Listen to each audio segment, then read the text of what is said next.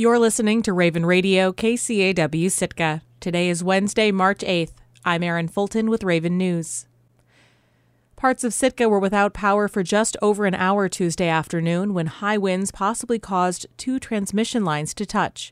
Electrical Department Generation Manager Cord Christensen says the problem occurred at 2:50 p.m., causing an outage along the Marine Street feeder that serves Katlian Street, Eliason Harbor, the 900 block of Halibut Point Road, Moeller Avenue, Cascade Street, Edgecumbe Drive, and Georgeson Loop. Christensen says crews visually inspected the equipment and could see no obvious cause for the fault. In the past, birds have touched two wires or dropped something on them. Once we had fried halibut when an eagle dropped a carcass across the wires, he said. Crews re energized the system at 4:10 p.m., restoring power to the affected neighborhoods. The Alaska Marine Highway System announced significant changes to this year's summer ferry schedule running May 1st through September 30th. The mainliners Columbia and Kennecott will not be sailing at the same time, decreasing ferry service to Prince William Sound and southeast communities. That's because the state doesn't have enough crew to run them, according to a statement from the Alaska Department of Transportation. Sailings across the Gulf of Alaska from Whittier to southeast on the Kennecott are postponed until more crew is hired. The Columbia will be the only ferry serving Southeast's main run between Juneau and Bellingham, Washington. The Teslina, which serves the northern panhandle, is also offline due to short staffing, and the mainliner Matanuska is out of service due to repairs. For the Kachemak Bay region, the ferry Tustumena will sail the southeast route along the Alaska Peninsula Aleutian chain to Dutch Harbor once a month from May to September. There are regular scheduled port calls to Homer, Seldovia, Kodiak Island, and Port Lions. In Prince William Sound, the ferry Aurora will continue a regular route calling on Valdez, Whittier, and Cordova. It will call on Chenega Bay and Tatitlek twice a month. According to the state's announcement, until they hire additional crew to sail the Kennecott ferry, cross Gulf sailings to Whittier are at a standstill, as well as calls to Prince Rupert, British Columbia, and Yakutat. To see the full Alaska Marine Highway summer ferry schedule, visit dot.alaska.gov.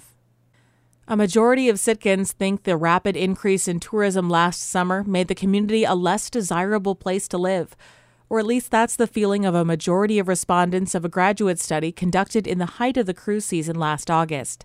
As KCAW's Robert Woolsey reports, collecting data on the impact of tourism is a matter of numbers and of perceptions. Priya Gandhi and Samantha Matthews are students at the Pardee Rand Graduate School of Public Policy in Santa Monica, California. They were the project leaders for a social science study last August to understand how Sitkans perceive the dramatic increase in summer visitation and how it affected their sense of well being. Unlike more casual surveys, this project tried to tease out nuances.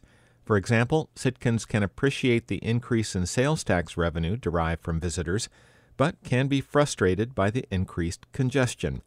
And Priya Gandhi says the timing of the survey was a factor. This is kind of a snapshot into how community members were feeling at that very moment in which they engaged with our our efforts. But you know, there's certainly um, uh, lots of other potential changes, both you know, in terms of tourism and the visitor industry, in terms of Sitka's planning and, and responses, all that might feed into what um, you know, differences in, in these numbers could look like one way or the other in the future. The survey results are revealing. 87% of respondents reported being impacted by tourism in 2022. 63% of respondents felt the uptick in tourism made Sitka a less desirable place to live. Sitka underwent significant short term planning measures to accommodate the roughly 400,000 cruise visitors last summer, around double the typical number of visitors in any previous year. On the busiest days, the main street downtown was closed to traffic, large toilet trailers were parked in less than ideal locations, and cafes and restaurants struggled to meet the out of proportion demand. Still, it wasn't all bad. Samantha Matthews says Sitkans felt the yin and yang of the town's surge in economic activity. A lot of our data show these trade offs that people are, are facing with increased tourism. And so, you know, a lot of folks talked about the, the economic benefits, the tax revenue that the city would receive, and things like that. But then there, you know, there's concerns around you know, equity concerns around the economic benefits of tourism and, you know, where would that tax revenue go? So I think some of our recommendations were really just around making that process transparent um, so that community members are able to be a part of that process and, and know um, kind of know where, where the economic benefits of tourism are going and making it so that those um, benefits are more equitably distributed. The full study is called the 2022 Community Assessment on the Increased Impacts of Tourism in Sitka. It's 28 pages long with another 29 pages of appendices. It's the kind of social study where opinions matter and the words of respondents come through as much as the data. One Sitkan wrote, I believe there are economic benefits for our community due to increased tourism, but it's still unclear if that means all residents will feel financial relief like decreased utility rates, or if only the residents who work in tourism will feel the financial rewards. Gandhi says this type of response can help inform policy as much as hard numbers. Um, it was really our aim to, to help create sort of that point in time opportunity for the community to share their uh, real time reflections with us, um, their insights, and uh, their suggestions, so that we could then take stock of that and and sort of aggregate it and share it with different individuals and organizations who might be interested um, in thinking through this you know potential issue of increased tourism further. The assessment doesn't really say what to do next. It has a raft of suggestions offered by survey respondents on housing density, transportation, the environment, and so on. But this is information for policymakers rather than direction. Gandhi says the rest is up to Sitka. Sitka has such a, a collaborative spirit and um, we can't emphasize enough just how important and valuable we think that is in the community coming together to address any issue um, it might be facing currently or in the future that it feels um, is affecting sort of individuals' opportunities to thrive, um, which is really how we are defining well being. Matthews is considering the tourism assessment as a basis for her doctoral research. Sitka may eventually adapt to the increase in tourism. Attitudes could soften toward the industry or harden.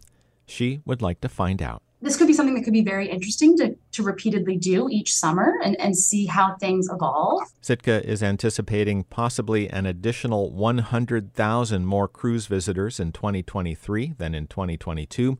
The first ship scheduled to arrive is the Brilliance of the Seas on April 25th. Reporting in Sitka, I'm Robert Woolsey.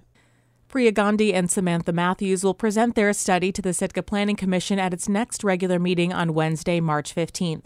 You can find links to both the full assessment and a summary on our website, kcaw.org. Crews in Prince of Wales Island's largest community are working to restore service after a water outage that began Sunday. City officials in Craig issued a boil water notice on Sunday after water pressure plummeted, leaving some residents with dirty water and others with nothing. City officials say crews are working Tuesday to get the system's pressure up and high enough to take bacterial samples. Clear samples could allow the city to lift the notice by March 12th, but as KRBD's Reagan Miller reports, they won't end the problems at Craig's drinking water treatment plant. By Tuesday morning, Craig Public Works crews had one of four so called treatment trains running normally and were working to bring another back online after Sunday's outage. City Administrator Brian Templin says crews are working to clear clogged filters. The second train that we replaced the media in, uh, they ran the first backwash last night and are expecting to run the first backwash, the second backwash this morning. And once the second backwash has been run, then they can start producing water and putting it into the system from that train. He says that with two trains working, that'll allow the system's pressure to rise. After that, crews can start collecting water samples to test it for bacteria like E. coli. Templin says that could begin as soon as Wednesday. They'll send those to the State Department of Environmental Conservation. Right now, we expect that the uh, um, when the second treatment train gets uh, fully online uh, today, that we will um, get water in the system and get the system up to the pressure by late this afternoon or this evening, and that'll put us in a position to take our um, water samples tomorrow and send them off to the lab. Those samples need to come back clean before the boil water notice can end. Craig City officials announced the notice Sunday evening, warning residents to boil their water for at least two minutes before using it for drinking, cooking, or teeth brushing. Templin says the notice was put in place because when water pressure levels drop too far, it allows contaminants in the system. The outage has shuttered tribal offices, schools, the public library, the youth center, and the pharmacy. The DEC requires boil water notices when water pressure drops below 20 pounds per square inch. In a Monday announcement, city officials said results were not expected before the weekend. That means residents will see water return to their pipes, but they are still expected to have to boil it through at least Sunday. But it could be a while before all four treatment trains are running normally. Two are only partially working, and Templin says they'll need to order new filters to return to full capacity. We're working through a project to order and replace the filter media in those two other treatment trains. Templin says it's unclear when those parts might arrive. City officials released an update Tuesday asking residents to keep conserving water. They're asking residents not to flush their taps until notified by the city that it's safe to do so. They say if too much pressure is put on the system, the levels could drop again and trigger a new boil water notice. Templin says that the plant had been nursing a problem with clogged filters for a few weeks. He says crews had been gearing up to fix the problem when pressure fell. Reporting in Ketchikan, I'm Reagan Miller. I'm Erin Fulton, and this has been Raven News.